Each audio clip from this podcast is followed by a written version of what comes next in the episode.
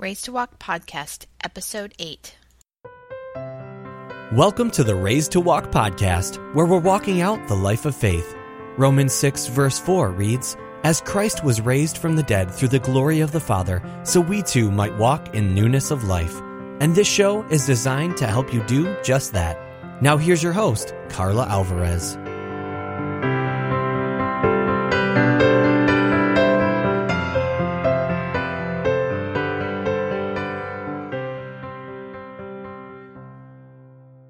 So, I've talked about what the gift of discerning of spirits is and what the purpose is. And so, today I'm going to talk a little bit about how to develop the gift of discerning of spirits.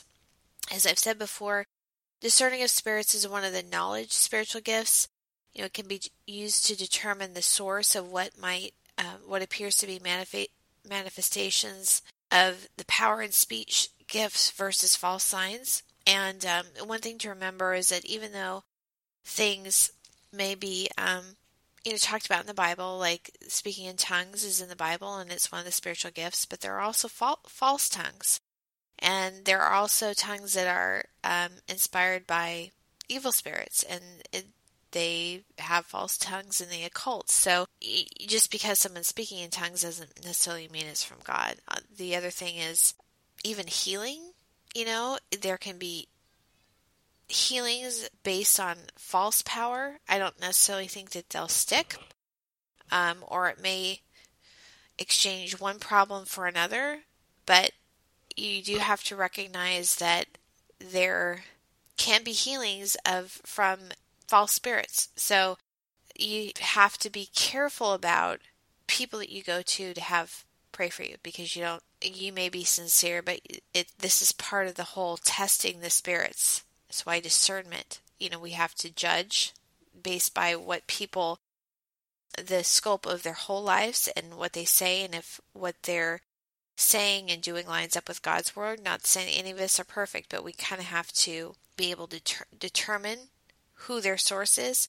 And then also just straight out discerning of spirits sometimes you can just tell that somebody something's not right. It also helps us in identifying situations that need intercession. So, how do you develop the gift of discerning of spirits? So, first the first of all, every single experience that we have should be tested against the word of God. You know, if you think you have this gift or if you want to develop this gift, as it says in the Bible that we're supposed to desire the gifts, it's really important to make reading and studying and memorizing the Word of God part of your daily lifestyle. Uh, you ha- because you have to have a solid foundation to work from. It's not enough to just um, listen to a few passages in church or even go to the Bible study once or twice a week. You need to be doing it for yourself. You know, having your own faith and have your own um, not relying on the faith of other people or for other people to tell you what God's word says. You need to be seeking it out and just really taking it in yourself. Otherwise, just just forget about you can't discern anything if if you don't have that. It's also important to be with a group of like-minded believers. You know, first it's part of the reason is to be able to test what works, what you're personally experiencing to see if it's from God or not and to judge your your own assessment. And also it helps to have other people to learn from. And another important consideration when you're developing your gift is looking at who you're under authority to. The one obvious authority is your church, but this could be other organizations you're involved with. And when it comes to spiritual authority, you have to be very careful about who you put yourself under. If you're under someone who is completely wacky and goes off, goes off-roading from the word of God and doing their own thing, obviously you're going to have some issues developing proper discernment as to what's from God and what isn't. They're not going to be able to give you proper feedback because when you're under someone as a student or under their authority, there's kind of an implied consent to what they're doing that what they're saying is right. And so if it's not, then you know it's going to distort your whole view and you can get kind of a seared conscience in certain areas if the person that you're under is uh, not right in that area. The op- but the opposite situation can also hinder the development of your gift. You know, if you're in a church or under the authority of an organization that denies like one or even all the gifts, you probably won't develop that gift at all or if you do it will be severely stunted and it and you won't have anybody to help train you.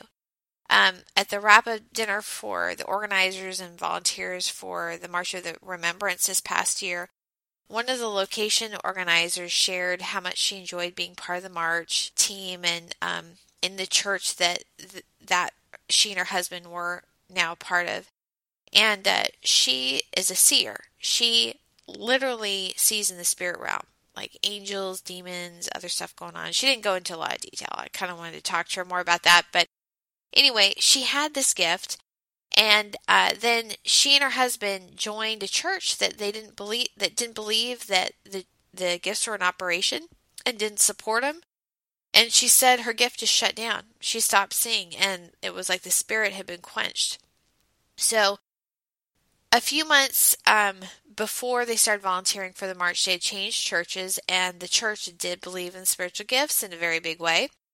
But even though they switched churches, she still didn't begin operating in that gift again until someone prayed with her and it was reactivated. It was almost kind of like a second baptism of the Holy Spirit. So, you know, a little bit after that, I was considering volunteering for an organization, and I was like, so absolutely positive that I was going to get involved in it that I bought the books. They had this training ahead of time before you could actually volunteer. But so I bought all the books for the training. I looked at options for childcare. I said I like had the days for the volunteer training like on my on my phone. I had set it aside and I so I sat down to fill out the training the volunteer training application. They had a they had an, an application just for the training.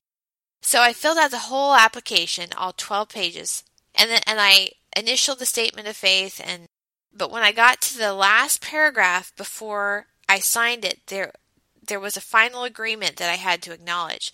It basically said that they acknowledged that different different denominations, you know, believed different things, but that it didn't prevent the church from working together. You know, even though you don't have don't totally agree with somebody, you can still you know work with them, which I totally agree with. You know, and in the march we had all different major denominations participating, and you know they people have some pretty different ideas on certain doctrine, doctrines.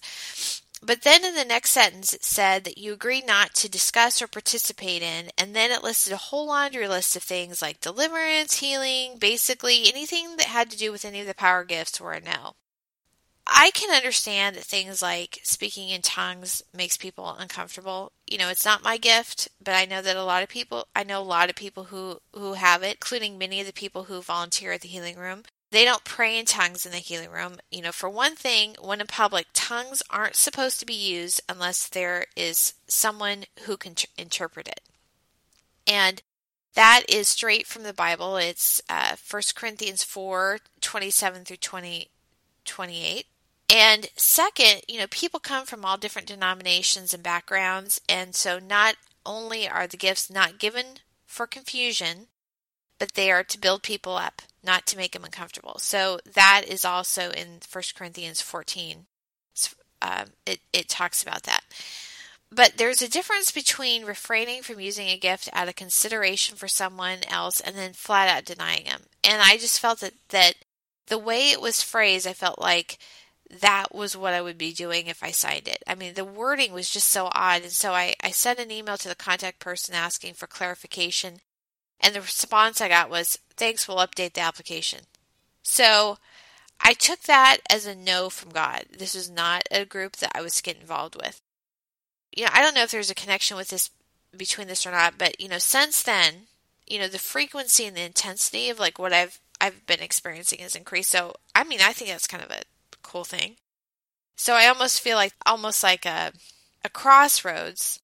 You know, do I continue in seeking after the gifts of the Spirit or do I deny them? And so that you know the the fact that what I've been experiencing has increased, I, I take that you know kind of as a kind of a a yes in it. To recap, to begin developing the discerning of spirits, you, you need to make a priority to read, meditate, and memorize the Word of God. You need to be able to have it on tap so that when something comes up, you're you're ready. You know, you have an answer. You know the verse. You you have you have a response. The second thing is to really focus on developing your prayer life. You know, pray to God and also pay attention to what He's telling you.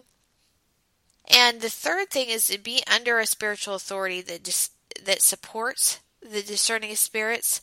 And finally, to have a group of believers and a sort of an accountability team of sorts to test what you are experiencing, to be able to correct you if needed, and to help you grow in the gift. And one other thing I just I want to point out, sometimes I think that it's real easy when you start experiencing things, it's it's easy to get caught up in the experience. And it's not about you know, we focus on the experiential rather than the relationship. That's when we really get off. You know, it's just those types of experiences are just kind of a natural outcome of walking with a supernatural God. So we need to f- really focus more on our walk with God and just recognize that that kind of stuff is going to come versus chasing after the experiences. Because if you're chasing after experiences, at some point you're going to kind of lose your your compass as to what God what is God and what isn't. And the other thing too is that we never get too good for God. We never get to a point where we are beyond needing his redemption and restoration in our life. Psalm 51 10 through 12 says, Create in me a clean heart, O God, and renew a loyal spirit within me. Do not banish me from your pre- presence and don't take your Holy Spirit from me. Restore to me the joy of your salvation and make me willing to obey you. And I think that it's important to recognize that it's not about us. You know that that even on our best day, we're still, you know, with without God's Holy Spirit working in and through us, we'd never be good enough. Our our actions are never going to be good enough. So we have to let God clean us out. That even even our attempts at cleaning our getting rid of our garbage is not good enough. That he has to do it for us. And so we are more than conquerors through Christ, but we never get beyond Christ. We we always have to depend on him and depend on God.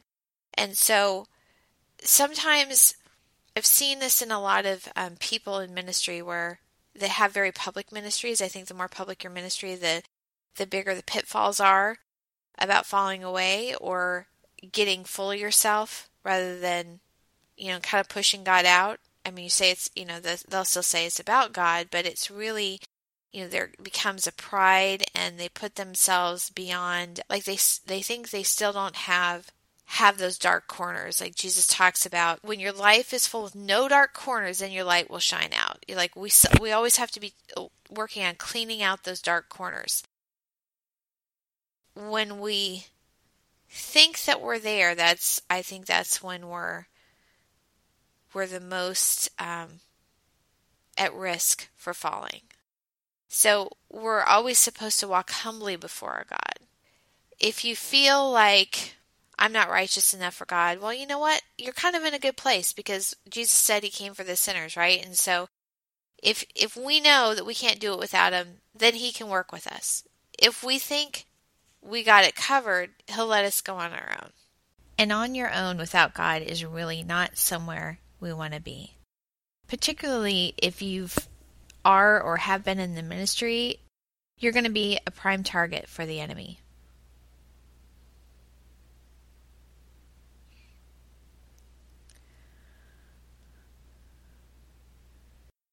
So let's just close with a quick prayer. Lord, thank you so much for your care for us, for your gifts of discerning of spirits. Thank you for all the spiritual gifts that you give to us to encourage us, to build each other up, and also to just show us how much you love us. And help us not to get so wrapped up in chasing after experiences or thinking that the gifts are all about us, but to remember that they're about you and that they come from you. And that without you, every gift and any gift, no matter how how grand or how anointed, can be distorted and used in the hands of the enemy. So keep us within your care, Lord, within the palm of your hand, and help us to walk humbly before you, Lord, and to realize that it's only through you that we can really have a clean heart and clean hands. And I pray all this in the name of the Lord Jesus Christ. Amen. Thanks for listening to the Raised to Walk podcast. We'd love for you to continue to walk with us, so head over to raisedtowalk.org slash news to get free updates. Have a blessed day, and we'll see you next time.